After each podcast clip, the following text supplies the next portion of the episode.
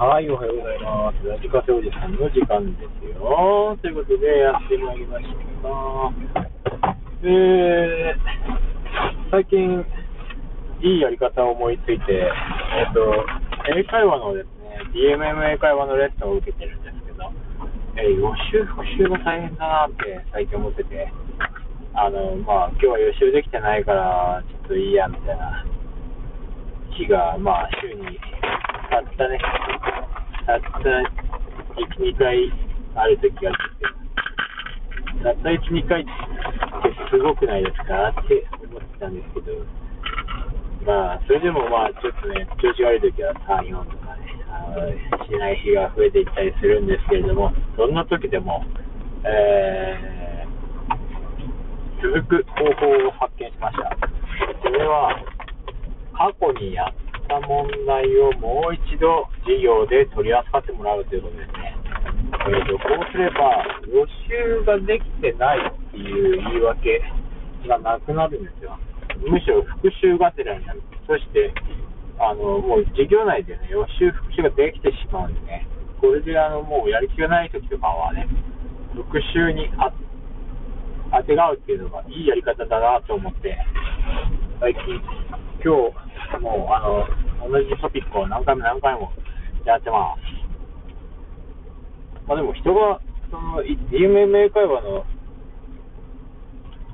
結構安いんですよね。月6000円で毎日30分近くの授業が受けれるんで、意味わかんないですけど、もう、めっちゃ安いんですよ。で、うーん、なんていうんですか。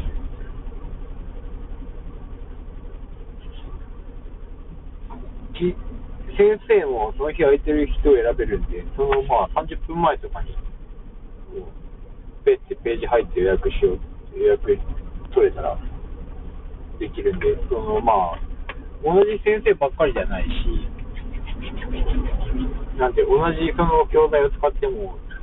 違う会話に持っていかれたりとか、違う質問を返されたりとかするんで、別に、そうですね、同じもの使ったからって、むしろやらない方が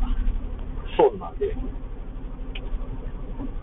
1日30分できるんでね、できるだけ取った方が、授業を入れた方がいいんじゃないかなって思うんですよね。で予習復習本当嫌いだったんで、どうやったらいいかなって思ってたら、普通に、だからあれですよね、あの、同じトピックで、平日とかあんま時間ないんで、1個トピック見つけて、最初にノールックでその教材使ってもらって、なるほどって言って、次で、あのー本番みたいな感じですね。普通は予習、本番、復習をする人が多いんですけど、それで効果的だよって言われてるんですけど、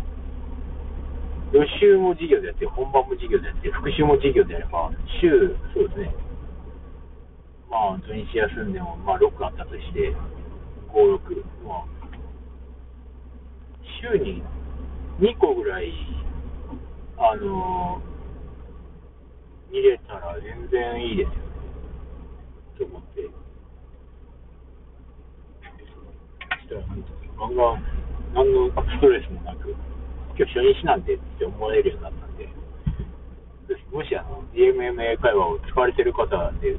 こんな使い方あるよってやったら教えてほしいなと思います。